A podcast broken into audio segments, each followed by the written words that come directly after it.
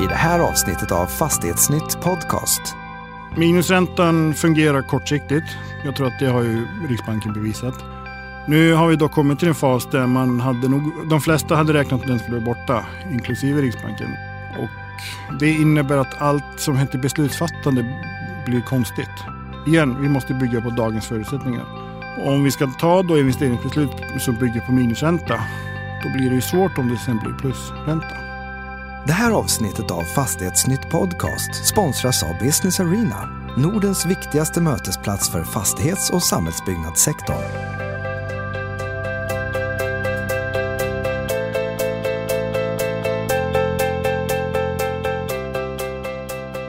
Hej och välkommen till Fastighetsnytt Podcast. Jag heter Daniel Bergstrand och är redaktör på Business Arena. För idag roterar vi stolar här i podden. Mitt emot mig sitter nämligen Sverrir Thor som är ekonomiredaktör och affärsutvecklare på Fastighetsnytt som ju vanligtvis är den som gör våra intervjuer. Men idag så ska vi få lära känna dig lite mer, både yrkesmässigt och på ett personligt plan. Hej Sverrir! Hej Daniel! Du har ju spelat in en och annan podd själv som den som ställer frågorna. Hur många rör det sig om på ett ungefär? Ungefär 250, någonstans där i häradet. Inklusive då IR-poddarna som jag har gjort. Det är 140 stycken ungefär. Och hur känns det att bli förhörd idag då? Lite pirrigt faktiskt.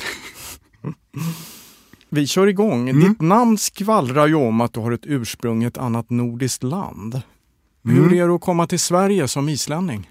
Det var faktiskt väldigt bra. Jag har ju en... Det är väl min längsta kärleksrelation är ju den med Sverige. Eh, Jag flyttade ju hit först 1989. Sommaren 89. Eh, Då var ju Sverige för all del ett helt annorlunda land än vad det är idag. Det var inte en del av EU. Det var, det var väldigt mycket Olof Palme Sverige fortfarande. Mm. Eh, och Socialdemokraterna Sverige. Eh, Ett, ett sådär, jag, jag skrev en, en, en krönika om det här någon gång när vi, vi pratade flyktingfrågan. Men ett, ett sådär naivt omhändertagande Sverige som det inte är idag. Idag är det tycker jag mycket, ja, det är ett tuffare samhälle på alla sätt och vis. Inte bara för att vi har eh, gängkriminalitet eller så utan he, samhället är på ett helt annat sätt idag. Mm. Men, men fortfarande bra. Så du trivdes bra när du kom till Sverige? Det gjorde jag. Eh, det gjorde jag. Det var, alltså jag hamnade i en bra eh, liten by, höll jag på att säga, med Alingsås. Eh, 35 000 invånare. Nära Göteborg. Jag liksom kom snabbt in i klassen. Det är helt annorlunda att komma hit som islänning än, än till exempel från Mellanöstern. Det är ju väldigt liknande kultur. Eh, även om vi kanske är uppfostrade på ett lite tuffare sätt. Det är liksom mer bit ihop. Den här siso-mentaliteten som finnarna pratar om. Mm. Eh, men, men kulturellt det är ju samma språk, det är samma, liksom, samma värderingar som, som ligger till grund i samhället. Och, och religionen är densamma för alla.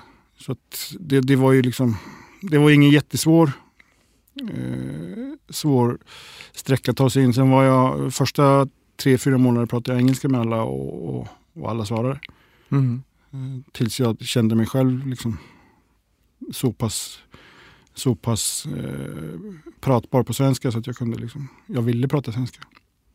Och du är stor och stark så ingen vågade retas? Nej, och så har jag det fortfarande. Och, eh, vad tycker man, hur ser man på Sverige från, från isländskt håll? Då? Som jämlikar. Mhm. Mm, det, det är en av de här...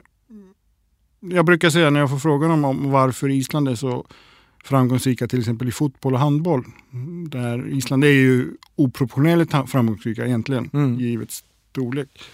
Det, då brukar jag säga, vi, vi är ju världens storaste land på något sätt. Vi, vi ser ju oss som, vi jämför oss inte med Färöarna eller, eller Malta eller Luxemburg, som, vilket vore mer rimligt. Utan vi, vi jämför oss med grannländerna som vi pratar om. Det är ju i turordning Storbritannien och, och Skandinavien. Mm. Och, och, och vi tycker att vi ska vara jämbördiga. Och det är det här med humlan som inte vet att den inte, ska, inte kan flyga. Den flyger. Och det här blev ju väldigt tydligt i, i finanskraschen 2008. Att vi, vi, vi liksom förstod inte riktigt hur, hur sårbara vi var. Tror jag. Nej. Och så vi, vi ser svenskar som jämli, jämlika. Sen har Sverige alltid haft ett litet övertag på handbollsplanen, vilket var viktigt. Eh, var, eh, Staffan Olsson var, var, ett tag Islands mest hatade person. Mm -hmm. och Sen finns det sådana här Såklart, det finns ju de som har bott i Danmark och Norge och, och, och tittar på Sverige med samma ögon som danskar och norrmän. Och det, det snackas lite om, ibland den svenska maffian på Island, alltså kulturmaffian kan man säga. Det är sådana här som filmmakaren Gunnlaugsson som gjorde Korpen flyger. Det var för övrigt det, det, mest vanliga som folk sa till mig 1989 när de hörde att jag var i Island. Då sa de tungorknivor. Ja. Och då skulle jag svara på med svenskt uttal tessiknivor, avar och tungur för att slippa liksom komma därifrån. men, men så det finns, nej, men det finns en ömsesidig respekt tror jag. Mm. Och, och, det kände jag också när jag flyttade hit. Att det var ju liksom, folk behandlade mig med, med liksom respekt för att jag var islänning. Mm. Nästan lite så att det var lite exotiskt ändå, men, men, men på ett annat sätt än om jag kom från andra delar av världen. Mm. Ja, du nämnde finanskraschen. Eh, du är nationalekonom och har mm. skrivit en bok i ämnet. Mm. Kan du berätta lite om vad du skrev om då? Ja, den här boken var ju något av en sån här antiavhandling kan jag säga. Jag satt ju på SLU och, och, och bedrev doktorstudier, eller forskarstudier i nationalekonomi. Vi satt och kollade livsmedelspriser och, och, hur, hur tanken var att, liksom, vår tanke var att vi skulle kunna koppla isär alltså, kan man säga, spekulativ efterfrågan på livsmedel med, med fysisk efterfrågan. För det, en sak som hände i samband med finanskrisen med kraschen i USA 2007. Som, kraschen var ju där ett år innan Lehman egentligen kan man säga. Mm. Och då sökte sig ju många Wall Street-spekulanter som inte fick någon avkastning på, på aktiemarknaden sökte sig till råvarumarknaden och köpte framförallt spannmål och ris.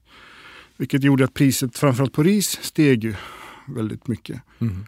Och ris är basföda för ungefär 50 procent av, av världens befolkning. Vilket innebär att, att de fick alla ett, ett dyrare liv. Och jag kommer ihåg, jag hörde en siffra på radio. Jag satt i bilen faktiskt på Island 2008 i april. Jag kommer ihåg det för att det var min födelsedag, 24 april. Då sa de att priset på spannmål, hade, eller på ris hade stigit så mycket att eh, 50 miljoner människor hade hamnat under fattigdomsgränsen. Oj. Och i samband, just dagen efter då såg jag en annons. Jag, då, jag, jag ville flytta tillbaka till Sverige då. Och såg en annons från SLU där man satt och ville ha, göra en, ett, ett forskningsarbete på det här. Eh, så jag sökte och kom in. Sen var inte de studierna riktigt det jag tänkte mig. Eh, jag hade ju också en dröm om att bli liksom en, en röst att räkna med i den ekonomiska debatten. Och, och trodde att jag skulle behöva en, en doktorstitel för det. Eh, sen insåg jag ganska snart att det här var... Alltså doktorera är väldigt bra om man vill jobba som forskare. Det, det ger inte jättemycket nytta annars. Mm. Och jag, det var inte, inte riktigt det jag ville. Jag liksom ville inte vara i akademin, tigga pengar för att, liksom, för att kunna göra mitt jobb. Utan jag ville gärna jobba ja, ungefär det, det jag gör idag. Mm. Och, men sen var det ju mycket inom den akademiska världen, alltså synen på hur man bedriver ekonomisk forskning, synen på hur man, vilka teser man använder, vilka liksom, antaganden man gör. Det tyckte jag var väldigt orimligt. Alltså det, det fanns ingen verklighetsförankring där. Så då skrev jag den här boken. Jag satte mig i, i maj 2011 och började. Jag hade bara en titel. Mm. Jag hade bestämt mig för att jag skulle skriva en bok som heter Warning Economics. Sen, sen bara satte jag mig och började skriva. Och, och boken var klar i stort sett hösten samma år. Men sen dröjde det några år tills jag gav ut den. Mm. Och då är ju syftet är ju att visa, för det är mycket, ekonomisk politik bygger ju på ekonomisk forskning.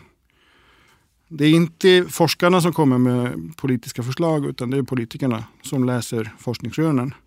Och de läser ju ofta sammanfattningen. Eller abstrakter till och med.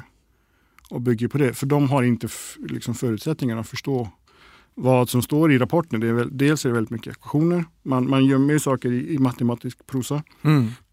Och, alltså, för en nationalekonom så är de uppenbara för att du, du, liksom, du känner till det, du har läst det. Men politiker är ju ofta socionomer, eh, statsvetare, juri, jurister, mm. geologer.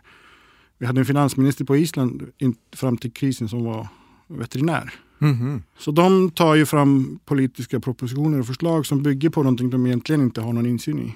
Så tanken var att det här skulle kunna fungera som ett verktyg för icke insatta att lära sig liksom, förstå det de läser i ekonomiska artiklar mm. och, och liksom bedöma utifrån det. Så jag lyfter fram en hel del då, basantaganden som jag tycker är helt, helt eh, vansinniga egentligen.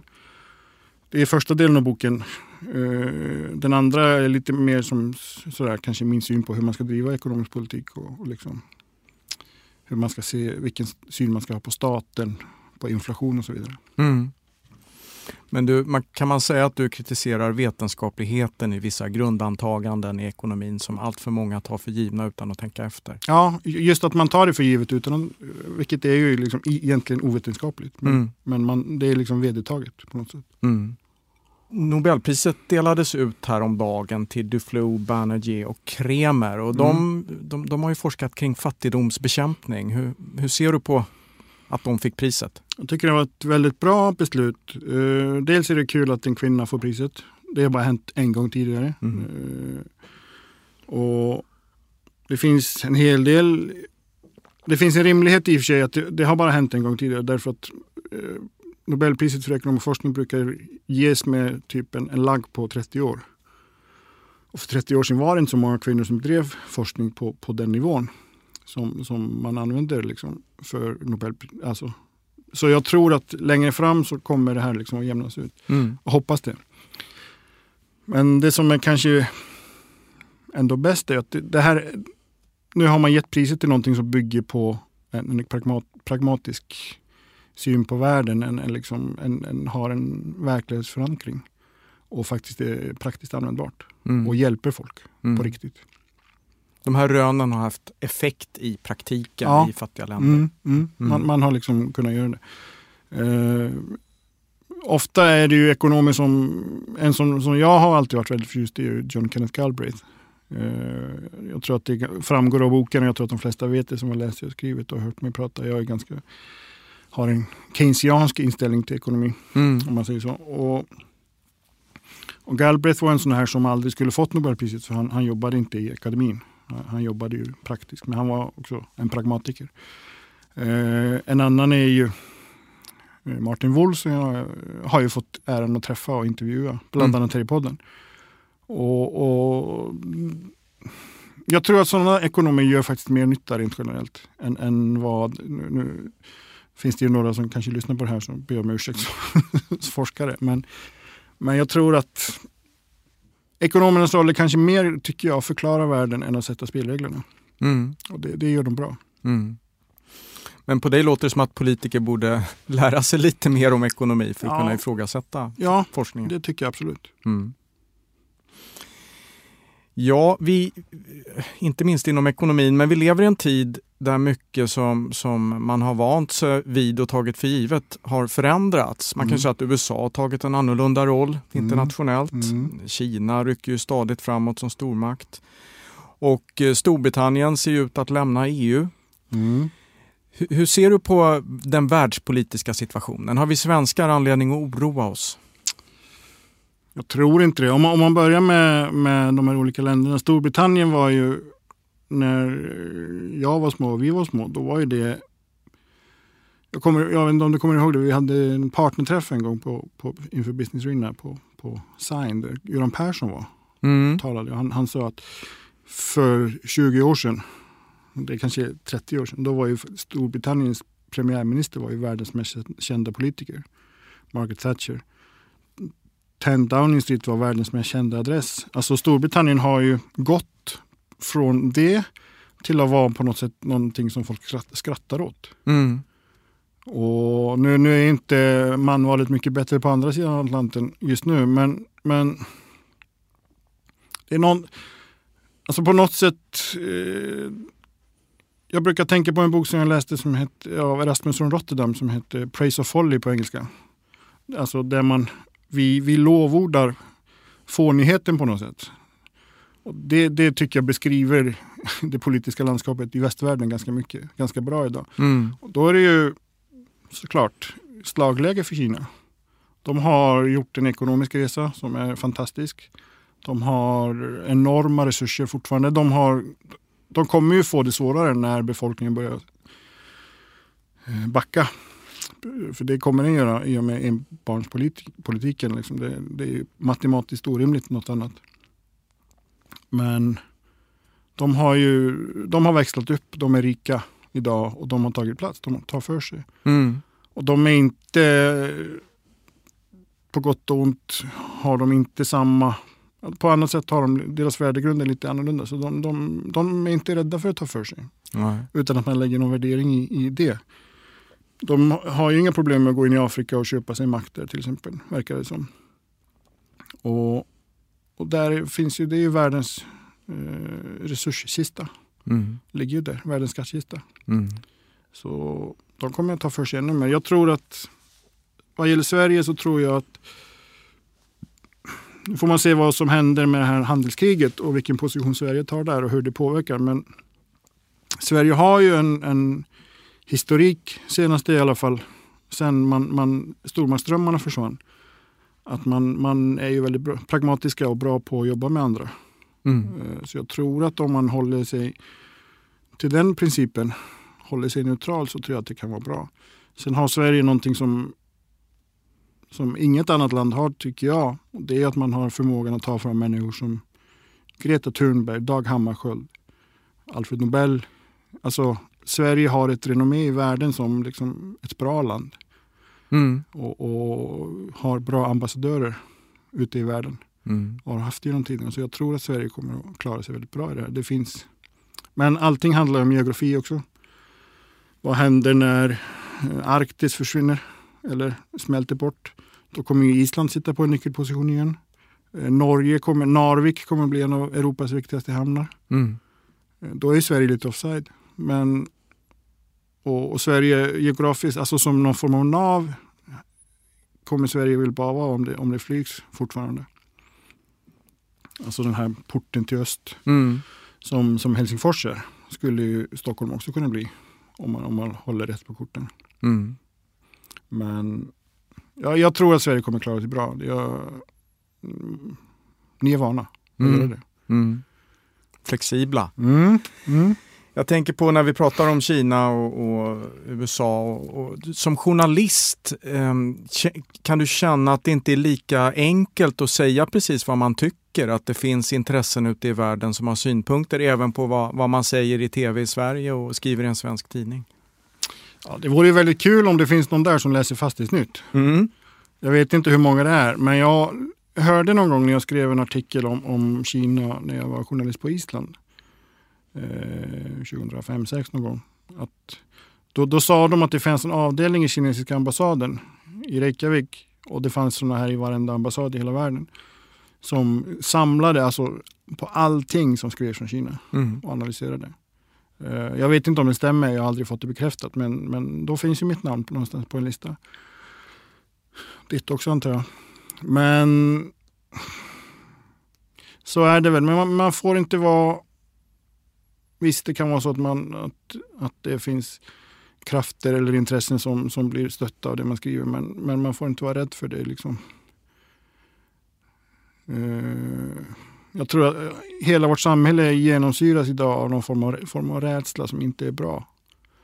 Och jag tror att vi behöver vara liksom, det får vara som Mm. det är. Men, men jag tror att alltså om, vi, om vi är öppna, det här tror jag också gäller, gäller till exempel i integrationsfrågan. Om vi är toleranta, om vi är liksom vidsynta så kommer vi, det kommer smitta av sig på de som kommer hit, det kommer smitta av sig på andra. Jag tror att den här protektionistiska trenden som vi ser i världen inte är bra. Den nationalistiska inte heller. Man kan vara patriot men nationalist behöver man inte vara. Mm. Om man nu bara pratar utifrån det ekonomiska så predikar vi ju öppenhet och öppen handel och sådär. Och jag, jag tycker att det ska vara, vi ska leva som vi lär. Mm. Eh, Vi ska vara öppna. Eh, varför kan jag som islänning komma till, gå till Sverige eh, bara utifrån var jag kommer ifrån? Liksom. Eller i, i stort sett vilket annat land i världen. Det finns ju också isländska eh, brottslingar. Det finns också isländsk, islänningar som har gjort eh, otäcka saker. Men som islänning skulle jag också, nu, nu har vi ju kulturellt lika, lika grunder och sådär, men jag skulle också kunna åka till ja, var som helst i världen. Det är ingen som bryr sig. Mm. Så snarare så att eh, jag sticker ut på ett positivt sätt då, med, om, som en man med nordiskt utseende, lång, stor och stark som du sa. Mm. Men varför gäller det bara mig? Mm. Eller oss här? Mm. Det finns en ganska pessimistisk amerikansk författare som heter Royce Granton. Han menar det att eh, människor som är rädda är lättare att styra. Eh, att det kan vara en anledning till att det är mycket rädsla runt om i världen idag. Mm. Och där spelar ju media en roll, men jag tror att de är det som man kallar för nyttiga idioter i det fallet. Alltså media eh, lever ju i, i en omvandlingsfas där man är lite rädd för, för ja, sin egen undergång på något sätt och, och liksom försöker anpassa sig och, och, och spela lite det här spelet. Mm. Man, man spelar ju på folks känslor i, i rubriksättning, i, Mm. i ämnesval och sådär. Och det ska, då bidrar man. Mm. Så det ska man nog vara, man ska vara ödmjuk inför det här. Mm. Att media, me, media går att manipulera väldigt enkelt. Mm. Ja, om vi går in på Sverige, vi, vad, vad är de stora politiska frågorna i, i, i Sverige idag? Vad, vad kommer att avgöra framtiden? Jag skulle vilja säga bostadsfrågan, men jag tror inte det. Den kommer, kommer väl vara ett, ett problem, eller en fråga så länge vi lever. Nej, men det är såklart är ju klimatfrågan väldigt viktig. Migrationsfrågan är väldigt viktig. Där tycker jag att man har kommit fel på något sätt. Jag tror att det är frågan om, om ekonomisk politiska ideologier kommer bli större längre fram. Mhm. Men det, det är de här stora frågorna idag. Sen är det ju det här med infrastruktur såklart. Det pratar vi igen egentligen ekonomisk politiska ideologier. Men de stora stridslinjerna ligger ju någonstans inom migration, klimat och, och välfärdsfrågorna. Och där igen ekonomisk politiska ideologier. Det bygger ju på liksom en, en människosyn som smittar av sig på, på, både från ekonomin och, och till ekonomin.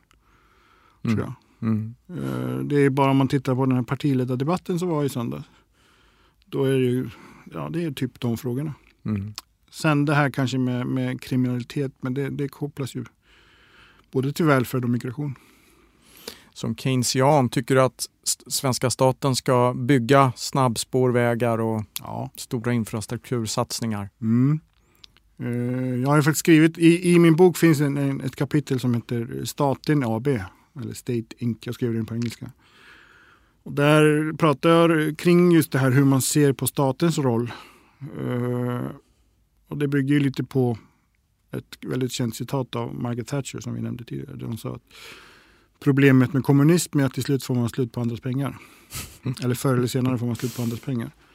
Och det, det är alltså synen på statens roll och, och, och liksom har, ju, har ju ändrats. Våra skattebetalningar har ju blivit en fordran på staten istället för att vara vårt bidrag till det gemensamma. Det är ju våra pengar. Man pratar om mina skattepengar. Det tycker jag är lite konstigt egentligen. Eh, där har man ju ändrat också hur, hur jobbar staten? Jo, man jobbar utifrån tio, tioåriga investeringshorisonter. Mm. Och då kan ju lika gärna ett företag ta den. För det är så man jobbar inom företag. Staten ska ju ta de här långsiktiga. Helst ska det inte vara kortare än 50 år. Och hade man tänkt som man gör idag för 150 år sedan då hade ju uh, stambanorna inte byggts. Mm. Eh, hade man tänkt så här för 100 år sedan då hade man väl inte börjat tänka på, på tunnelbana i Stockholm. Nej. Utan det här är ju långsiktigt och det ska ju bidra till framtidens eh, liksom, samhälle. Vår, vår roll är ju på något sätt att, att eh, det finns en väldigt känd dikt på, på isländsk dikt som heter Hotelljord. Den har jag faktiskt citerat någon gång i, i Fastighetsnytt. Och där det säger diktaren att, att vi ska vara vi, är, vi bor på ett hotell och vi ska lämna det i samma eller bättre skick Mhm. när vi lämnar. Mm. Precis som vi gör när vi går till hotell, eller hur? Mm. Eh, och det här finns ju någon form av, av socialdemokratisk romantisk eh, ideologi bakom. Sen var det ju en, en, herre också på Island, eh, en, en statsvetare som nyligen tweetade om, om Greta Thunberg som säger att fröken Thunberg säger att, att vi, ska, liksom, vi har en skuld till, till framtida generationer. Och då sa han, vad har de gjort för oss? och det är lite det som genomsyrar dagens eh, liksom, tankesätt. Mm. Vad har fram, vi, vi har ingenting att liksom lämna över till, för de har inte gjort någonting för oss. Men vi har gjort massor för dem. Men det är ju inte riktigt så, så det funkar. Nej. Vi, vi ska lämna över liksom ett, ett samhälle i bättre skick. Ja, det kostar pengar och ja, det blir liksom en, en skuld för också våra barn att betala såklart. Mm. Men, men det är en investering och investering betyder oftast kortsiktig kostnad för långsiktig vinst. Mm. Och jag kan inte se, nu finns det, det är i så fall att det helt blir helt, ett teknik, en teknikreform som gör att vi inte kommer att använda samma sätt att transportera oss. Men det, det, har jag, det får vi se. Teleportering. Ja, precis. Något. Men vi måste ju agera utifrån dagens förutsättningar. Mm. Tekniska förutsättningar. Och vi kan inte bara skjuta det här på framtiden för det, det blir inte bra. Vi, vi klar, klam, samhället klarar sig inte idag. Jag pendlar varje vecka mellan, mellan Skåne och Stockholm och, och det är väldigt sällan som det går utan fnurror. Mm. När jag var ung och satte in pengar på min bankbok så växte de där pengarna för att det var lite ränta på den där bankboken.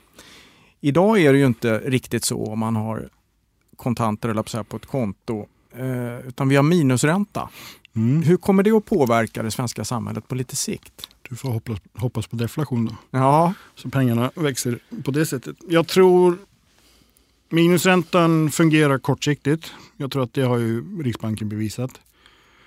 Nu har vi dock kommit till en fas där man hade nog, de flesta hade räknat med att den skulle, den skulle vara borta, inklusive Riksbanken. Men det, den biter sig fast. Och det innebär att allt som heter beslutsfattande blir konstigt. Alltså det bygger ju på, igen, vi måste bygga på dagens förutsättningar. Och om vi ska ta då investeringsbeslut som bygger på minusränta, då blir det ju svårt om det sen blir plusränta. mm. Eh, Dels så har vi då använt pengarna fel. Det är bättre att ha dem på banken. Dels så kan allting bli dyrare. Eh, Det talar kanske emot det jag sa innan om, om, om, om infrastruktur. Men det är väl ändå det är nu man ska låna pengar och, och, och bygga infrastruktur. För den, det är gratis. Mm.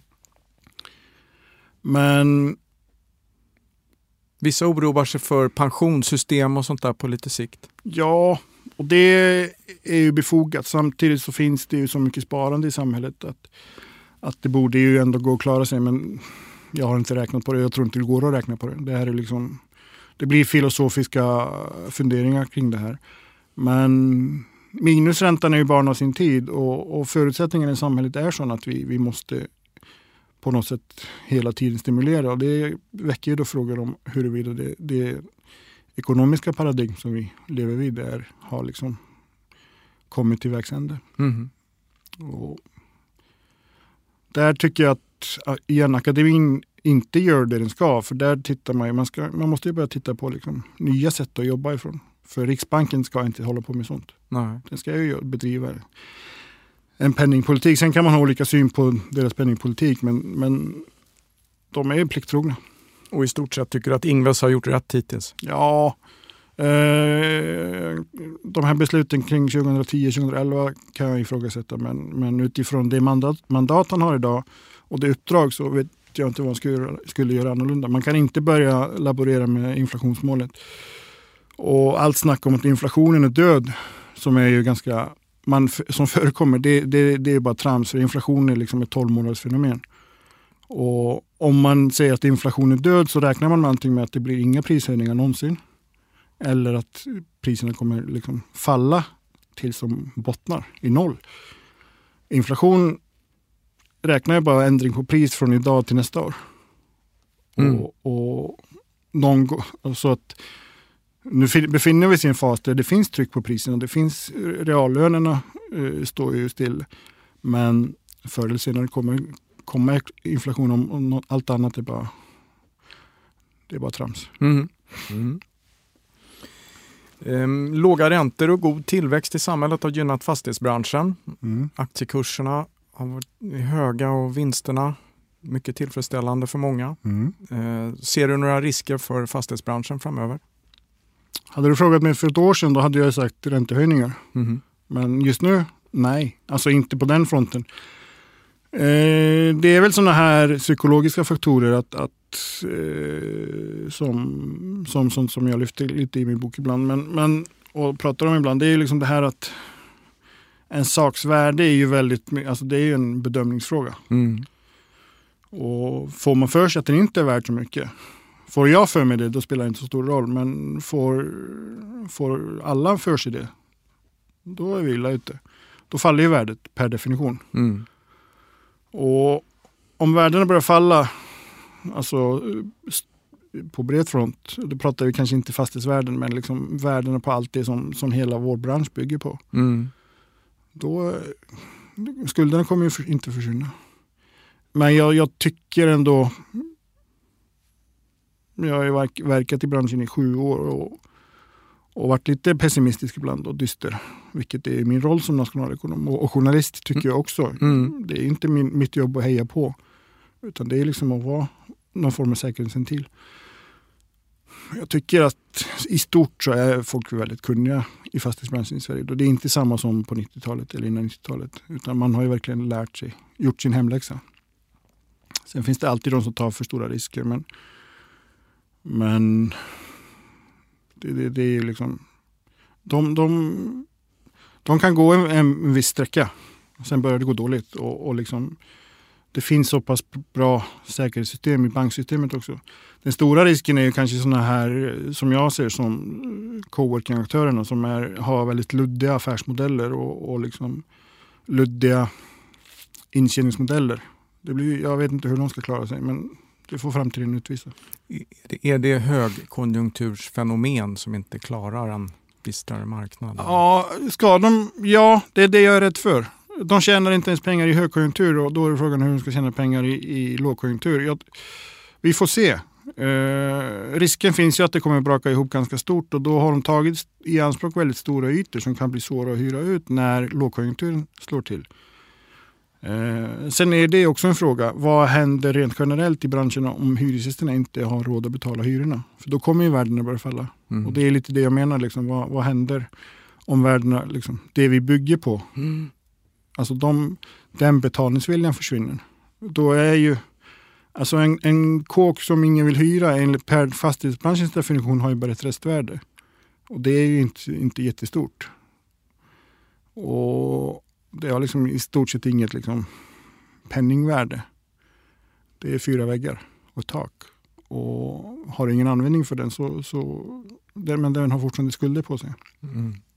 Jag vet att du har intresserat en hel del för handel Mm. på senare tid och där sker det ju en ganska så dramatisk omvandling känns det som. Mm. Jag, jag tycker ändå att man, visst är det så. Och, men som jag skrev här i, i somras, eh, eller innan sommaren, jag, jag tror att det här är en, alltså det är en självsaneringsprocess på något sätt. Eh, olönsamma företag kommer aldrig klara sig. Och, och de ska inte klara sig. Eh, och handeln har utmaningar men vi, vi, liksom, vi pratar klimat, vi går in i en, en fas där folk använder sina kläder lite längre, tänker mer klimatsmart. Vi går in i en fas där vi har ett samhälle som ställer helt andra krav på människor som gör att de inte hinner Mm. handla. Man, vi har liksom, så de gör det på nätet. Handeln i sig kommer ju klara, det, fin, det finns ju inget mänskligare fenomen än handel. Men vad, vad som händer med butiks, butiksfastigheter är en, en intressant fråga. Det, det är en av de stora frågorna i, i branschen idag, tycker jag. Mm. Vi närmar oss slutet på den här intressanta intervjun men jag Mm. tänkte fråga, du nämnde finanskraschen på Island här när vi började prata, Mm. 2008 då, då som den dateras till i Sverige i alla fall. Mm. Vad, vad är den tydligaste effekten? Vad, vad är liksom arvet av finanskraschen 2008? Det är väl minusräntan. Det är det? Ja, eh, i stort sett. Alltså, vi har inte... Vi har ju lärt oss hur man hanterar en krasch jämfört med på 30-talet. Där det, till det slut hamnade, ledde ju till krig till och med. Men vi har inte lärt oss hur man sen tar sig ur att ta sig ur en krasch. Och det, det är väl den här kraschens eh, läxa och, och det jag är lite orolig för inför den här stundande lågkonjunkturen som alla pratar om. Det är liksom om den blir långvarig. Det finns inget krut kvar. Nej.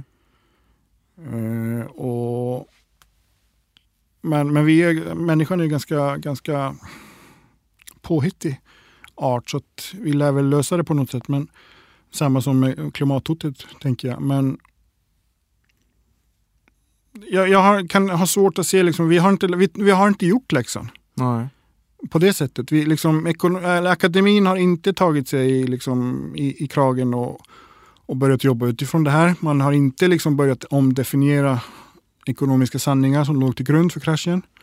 Som jag lyfte lite i boken, som, som det här med liksom att rationella förväntningar som alltså bygger på att alla, alla har alltid rätt, rätt om framtiden. Typ. Och, och liksom man har börjat, man, man, I samband med kraschen så tog man lite hårdare tag mot bankerna, vilket var bra. De tog för stora risker. Det har man ju börjat liksom, Trump, det var ett av de första som Trump gjorde var liksom var att eh, ta bort den lagen. Mm. Alltså om, om bankernas eh, riskhantering. Mhm. Eh, vilket Clinton också gjorde på sin tid, men, men då baserat på ekonomiska modeller och inte, hade ingen krasch att, att liksom luta sig mot. Så vi har inte riktigt lärt oss hemläxan. Men, men minusräntan är ju det stora arvet, Mm. eller lågräntemiljön. Mm. Ja, men du nämner att människan är en påhittig art som brukar kunna hitta lösningar även på, på stora problem. Ehm, vad, vad gör, tycker du, att vi ändå kan se positivt på framtiden? Ja, men det är just det att vi, vi liksom, har vi kniven mot strupen så brukar vi lösa saker. Eh, vi, vi har haft förnuftet senaste vad är det, 75 åren att inte använda kärnvapen. Vilket in, tyder på att vi någorlunda vet vad det handlar om. Alltså riskerna. Eh, problemet är väl att de som levde då är på väg bort i, i maklig takt. Mm. Eh, jag, jag tror att vi har... Ja, Om vi lyckas komma bort från det här särintressesamhället som, som blir tjockare och tjockare. Och det är kanske en oro, jag vet inte. Men då tror jag att vi kommer lösa dagens stora utmaningar och framtidens också. Sen frågan om vi blir här för evigt, det vet jag inte. Eh, jorden är ju inte, kanske inte gjord för människor från början. Men, men vi är bra på att dra nytta av den. Mm. Väldigt bra. Eh, men jag tror att vi kommer hitta lösningar. Sen är det ju, det är i alla fall min förhoppning, Mm. närmaste generationerna, att, att det blir så. Jag, jag har liksom inget bättre för mig. Det, man blir ju filosofiskt lätt. Men, men vi, vi, är en, vi är en förnuftig art i grunden. Och, och, och när vi inte är förnuftiga så finns det ändå människor som, som lilla Greta som faktiskt har gjort ett, tycker jag, ett fantastiskt jobb är ju svårt att säga, men, men liksom, hon har gjort någonting fantastiskt. Mm. Hon har satt frågan på agendan. Ja, verkligen. Jag förstår, är man uppväxt i ett land där det finns vulkaner som kan få stora utbrott så har man respekt för natur och... Ja, men samtidigt så lever man, man blir ju lite, man får vara lite nonchalant. Jag tror att det är samma om man bor i, i Nederländerna. Man, man liksom, man, man, risken finns väl alltid där, men vad ska man göra? Mm. Sen är ju de vulkanerna på Island, det finns ju sådana här skräckscenarier såklart. Men det finns värre vulkaner. Jordbävningar har vi också, men de är inte, de är inte jättefarliga heller. Men det är snarare att man blåser bort som är stora risken. Mm. Jag brukar säga att jag är klimatflykting. Ja, med de orden så tackar jag för att eh, jag fick ställa de här frågorna till dig Mm. och för ett intressant samtal. Mm, jag tackar för att jag fick sitta på, på andra sidan. Det var faktiskt väldigt roligt. Ja, vad Mm. kul. Ja, Daniel Bergstrand heter jag, redaktör på Business Arena och jag tackar så hemskt mycket för att ni har lyssnat på den här intervjun. Det här programmet görs på Beppo. Beppo? Beppo.se